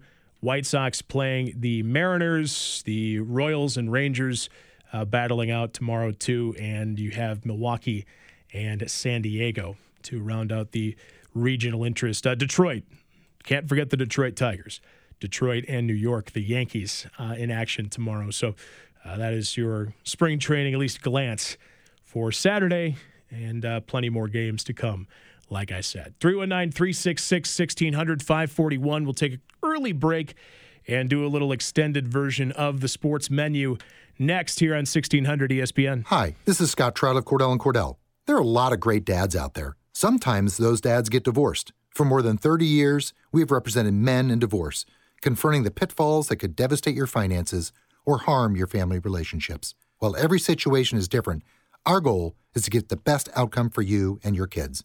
Visit CordellCordell.com to take the first step. Office in downtown Des Moines. Schedule an appointment with one of Cordell and Cordell's attorneys. 515-518 all zeros. CordellCordell.com. I always wanted to learn Spanish, but I never thought I'd have the time. Then I discovered Babbel. Babbel's lessons are fun. They only take like 10 or 15 minutes, and in three weeks, presto, you're starting to speak another language, like magic. I love that Babbel's lessons aren't just robots talking. They're voiced by native speakers, so you get the pronunciation just right. If you want to learn a language, there's no faster, easier, better way than Babbel. Babbel. Babbel. Go to babbel.com and start learning a new language today. That's B A B B E L.com. Tune in to 1600 ESPN every weekday at 5 o'clock with Spencer on Sports for Drive Time, driven by Linder Tire. We all hear the radio ads about the IRS. They tell you to be afraid, to be scared, and they try to frighten you into calling. I'm not here to do that. Tax Relief Advocates is different. TRA is here to tell you that if you owe money to the IRS, whether it's 5000 50000 or 500000 we have a solution. It doesn't matter if you're sitting in your car, at work, or with your kids, no matter where you are, call now. 800 575 6759. Don't lose hope. TRA can eliminate or reduce what you owe to the IRS. There is zero risk to you. If we can't reduce your tax debt, then you pay nothing. Our passion is taxes and helping individuals fix their IRS problems. We have a five star rating on Google and Yelp and an A plus with the Better Business Bureau. You don't need to be afraid of the IRS any longer. End your tax nightmare today by visiting us online at TRA.com or call 800 575 6759. That's 800 575 6759. Tax Relief Advocates, real solutions for real people. Listen to this crowd, and that will do it. Iowa State dominates gratitude, enthusiasm, toughness, unity, integrity. Well, monster All of the traits that make up the Iowa State Cyclones. Listen to every game this season. It's a Cyclone basketball doubleheader as the men host West Virginia and the women welcome BYU to Hilton Coliseum. Hear it tomorrow at noon on 1600 ESPN. Want to hear about his sports card collection? Of course you do. Now back to Spencer on Sports on E 1600 ESPN. 544 winding down on a Friday. 319 366 1600 with you from the Eakin Nutrition Studios on the southwest side of Cedar Rapids. ESPN Radio national programming coming your way at 6 tonight. Full weekend of live sports on the calendar. You can check out our live broadcast schedule at kgymradio.com. Let's dive into an extended edition of the sports menu tonight. What are you eating? Instant mashed potatoes for frozen TV dinners. And I want to know why it didn't have mayonnaise. Okay. On the menu today, we have Busy, busy night and weekend ahead. We went through the college basketball schedule in the first hour of the show, but uh, in case you missed uh, some of the highlights this weekend, you've got, of course, uh, Illinois and Iowa, men's and women's kind of doubleheader, back to back days. You have that uh, rivalry matchup, the Illinois men hosting Iowa tomorrow, 115 from Champaign on Big Ten Network. The Iowa women return home after the loss to the Hoosiers last night to play Illinois at home on Sunday. It's noon on FS1 from Carver. Uh, also, Iowa State in action this weekend hosting West Virginia. That's a 1 o'clock start on E ESPN2. And then Drake playing at UNI on the men's side, 5 o'clock tomorrow night on ESPN Plus. The women's UNI Drake matchup is at 2 uh, on Sunday afternoon. Uh, from the Knapp Center in Des Moines. Men's Big Ten on Saturday, Indiana and Penn State. Uh, from uh, State College, 11 o'clock on BTN. Full slate on Sunday, including Maryland at Rutgers, Purdue at Michigan, Ohio State at Michigan State, also Minnesota playing at Nebraska this weekend as well. College baseball, the schedule, college baseball and softball, period, the schedule is getting kind of messy. Uh, Iowa was supposed to be playing right now against Auburn. Again, it's in a delay because of the game in front of it. There's weather in Florida. Surprise, surprise. Pop up rain in Florida. If you've ever been down to Florida or seen sporting events played there, you know that uh, those those storms in the afternoon are always an issue. And the game preceding Iowa's game tonight is in a weather delay at last update. So Iowa Auburn tonight getting a late start. Scheduled to play them, Virginia and Wichita State this weekend.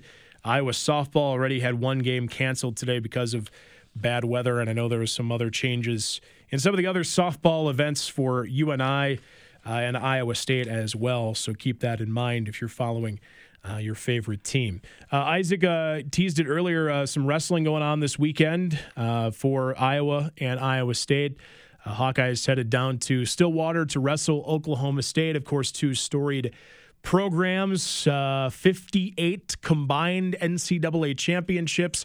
Everybody's still looking up at Penn State, but doesn't diminish the the importance of uh, the the Hawkeyes and, and the Cowboys this weekend. Uh, how do you think? Uh, how do you think I was going to do down there? Yeah, I think I was pretty strong, um, and I think it'll be another win. Um, I think it'll be fun to see if Gabe Arnold is out there again, because they can use him one more time. Same thing with Ben Kueter. It'll be fun to see if they use them at all.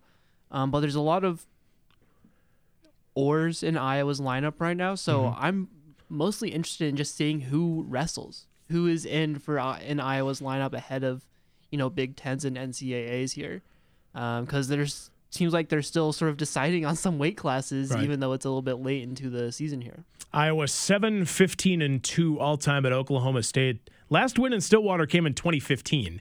Uh, they wrestled them in Texas in 2022 at the Rangers Ball Club. Uh, so had some success there. Uh, they won last year in Iowa City 28 to 7. Would like to continue that streak. Here's Tom Brands, by the way, a little bit from media availability earlier this week about wrestling the Cowboys in, uh, again, the storied matchup. It's a historic place. Um, it's a historic coach, historic arena.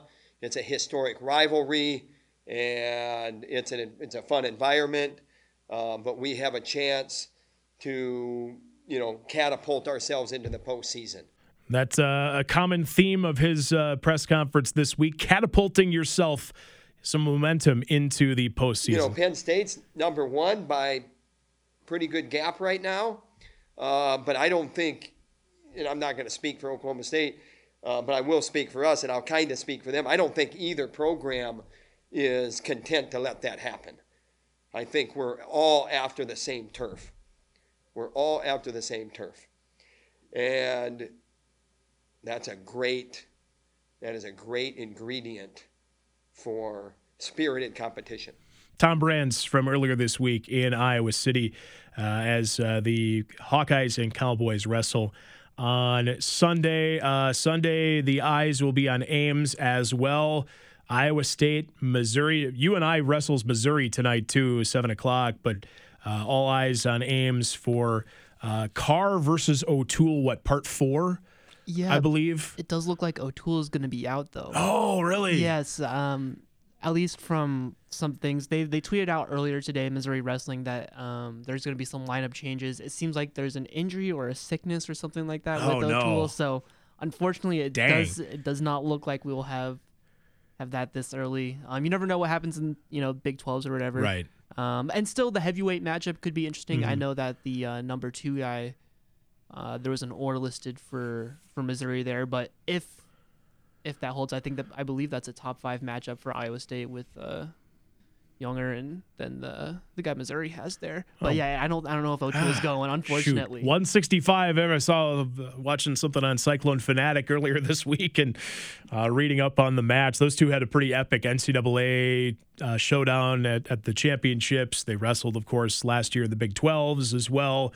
Uh, that was set to be. Uh, hoping for hoping for good things here. Uh, maybe maybe some reversal in fortune going into the weekend, but uh, we'll see. But Iowa State, Missouri Sunday at two. From Ames, UNI is wrestling Mizzou tonight at seven, and then they've got Wisconsin on Sunday at one uh, to wrap up the regular season. Back to the hardwood, you've got NBA action tonight. Plenty of action as the season gets uh, back underway uh, with uh, the All Star break in the rearview mirror. Uh, of regional interest tonight, how about the, oh boy, I'm sure I'm going to get flamed for mentioning the Minnesota Timberwolves hosting a certain team that plays basketball at Fiserv Forum in Milwaukee. The Milwaukee Bucks tonight. Minnesota, a four and a half point favorite. Nine o'clock on ESPN. Nine o'clock Central Time on ESPN for a game played in Minneapolis. What are we doing? Come on now. I would take Minnesota in the four and a half. I, my my confidence in that team that happens to play basketball in Milwaukee, Wisconsin. I just I liked it better when people were not talking about them and not talking about them in a negative light and didn't have people calling calling them out on ESPN radio and national media. I like flying under the radar and then surprising people and now here now here's what we have. And that's the price of fame, I guess, right? just everything I saw someone say this just everything about the Bucks has just been weird. Like everything has just there the vibes have been off in Milwaukee ever since the Dame trade. There's just been weird things going on the entire time. I don't disagree. I don't know how else to describe it. It was Right. it's just It is- it's weird. weirdness. Yes, like there's exactly. just weird weird quotes, 100%. weird press conferences, just weird things going on. Doc Rivers making excuses. Yeah, it, it's not it's not been working out. Not great, Bob. Uh, other games tonight: Atlanta and Toronto, Philadelphia and Cleveland. That's the preceding matchup on ESPN 6:30 tonight for the Cavs and the Sixers. Phoenix is at Houston. The Clippers a nine-point favorite at Memphis tonight. Washington and Oklahoma City Thunder a 16-point favorite there. New Orleans and Miami, Golden State and Charlotte tonight. You got Portland hosting Denver and the Lakers hosting San Antonio tonight. Uh, a few other games of note tomorrow. Uh, you've got uh, the Knicks and the Celtics. That's national TV, Minnesota and Brooklyn. Bulls next in action on Sunday, taking on the New Orleans Pelicans uh, from the what is it, the Smoothie King Center in uh, in uh, New Orleans. I, I I'm terrible with the corporate names of the arenas. I know the ones in the in the region, but like what, is this called now? Uh, that is uh, going on uh, here this weekend, and in hockey. Hockey, hockey, hockey. Okay, so here's Justin's testing my knowledge here. You know I'm not a hockey guy. You know, I am not like I I know teams, I know star players. Justin is giving me a parlay for his picks tonight. Uh, I'll give you the games. Here are the games itself tonight. Columbus hosting Buffalo, the Blackhawks hosting my beloved Winnipeg Jets, and then Minnesota playing at Edmonton uh, tonight. I, I, if I butcher this name, it shows you how much of a noob I am when it comes to hockey. Mark Shifley, I think that's right. Justin says he's going to get a point. He says Sabres and Jets money line parlay and Connor Bedard over two. I know who Connor Bedard is. Uh, I know Connor McDavid. I know Leon Draisaitl. I know just a bunch of random guys. But you're asking me to name beyond maybe 10 hockey players. I am I'm I'm I'm tapering off rather quickly. We'll just put it that way. But that's Justin's picks tonight uh, for that parlay. So do with that information what you will. Action tomorrow, the Blues in action at Detroit. Uh, the Wild playing against the Kraken tomorrow night, and the Blackhawks back in action Sunday against the Detroit Red Wings to wrap up your hockey weekend, wrap up your sports weekend. So there you go. That I hope was a complete look at everything going on this weekend. I'm sure I missed something. There's high school games going on. Good luck to the area high school teams. Uh, I know Scott had a four overtime. Heard Scott and Mark talking about four overtimes between Marion and Maquoketa last night. Oh my goodness! I'm, i was trying to think when I did high school sports. The most I think I, I had a, I had a just a re- couple regular overtime games. I never did four. That's just beyond comprehension. Lost my mind at the end of overtime number one. But hey, moving on to a to what a sub-state final, right? So that's really in the end all that matters. But good luck to everybody still alive. I know girls state tournament starts up uh, next week with the boys to follow, and uh, wishing good luck to them. Uh, some local college teams wrapping up. The Rough Riders and Heartlanders still in action too, so plenty to to take in uh, this weekend. Speaking of which, we'll have Todd will have tickets for you for yes. the uh, Heartlanders. Yes, is that next week? I believe it is next so, week. Yeah. Yep. Yep. Just to make the that aware. Same restrictions apply though. If you have won something within the last month, please don't participate yes. within that. Yeah. So just a reminder, we had several giveaways. If you've won in the last 30 days, just keep it fair. Give everyone a chance to win, and uh, keep listening for another uh, code word with Todd coming up on Monday. I know it's your it's your birthday this weekend, so I got to play you a happy birthday song. I don't have anything for you. Do you want some like Utah Jazz basketball No, cards? that is. Are you well, sure? I mean, if you're offering, you're you're more than I, welcome to I, I give me just some. opened. I grabbed a mega box of Donruss at uh, at Walmart the other day. I got uh, two Wembanyama cards, so I'm happy there. Oh, nice. There you go. I've go. quadrupled my Wemby stash in the last uh, in the last uh, like week. My dad sent me like a random like pack through the mail. Here you go, have some cards. I'm like, uh, uh, th- thanks, Dad. Uh, okay, and it's my first official rip in my new place, and I pulled a Wemby rookie, so th- I, we're on the right track. So I guess I'm now a Wemby magnet for uh, Victor Wembanyama rookies. I ain't complaining about that. There are worse guys to pull. Yeah, I've still got the three, but I do have all three in the NBA hoops. He had the arriving nows, and then he had like Mhm. the two different sort of base Yeah. ones or whatever. So I have still have those three. I think I'm just gonna hang on I to will. them. I don't know. I yeah, I'll probably hang on to mine too. I will. I, I have a big stack of NBA cards sitting on my card table, so I will find random jazz guys. I can't. good. It might be Kelly Olynyk and some guys who aren't there anymore, but uh, That's right. I got Fontecchio already and stuff. Yeah. those guys. So I, I will. I you you will likely have something waiting for you on Monday. For the rest of you, thank you for listening on the uh, on the airwaves here to all of our local shows on 1600 ESPN. Appreciate uh, all the interaction on the text line uh, and the phone lines all week. Big show on Monday. It is Big Monday. We'll talk to JR from the Big Ten Huddle. Uh, we'll talk to him uh, in the five o'clock hour to look back on the weekend that was in Big Ten hoops. John Walters, of course, will join me at 4:30 on Monday uh, as well. So a big show on Monday. Of course, Todd Brommelkamp show 6:30 till 9, and the gym class will precede uh, my program uh, here on 1600 ESPN. So hope you check out all of our local shows here this weekend. Have a fantastic weekend, everybody. I will talk to you again Monday at 4. ESPN Radio National Programming is next.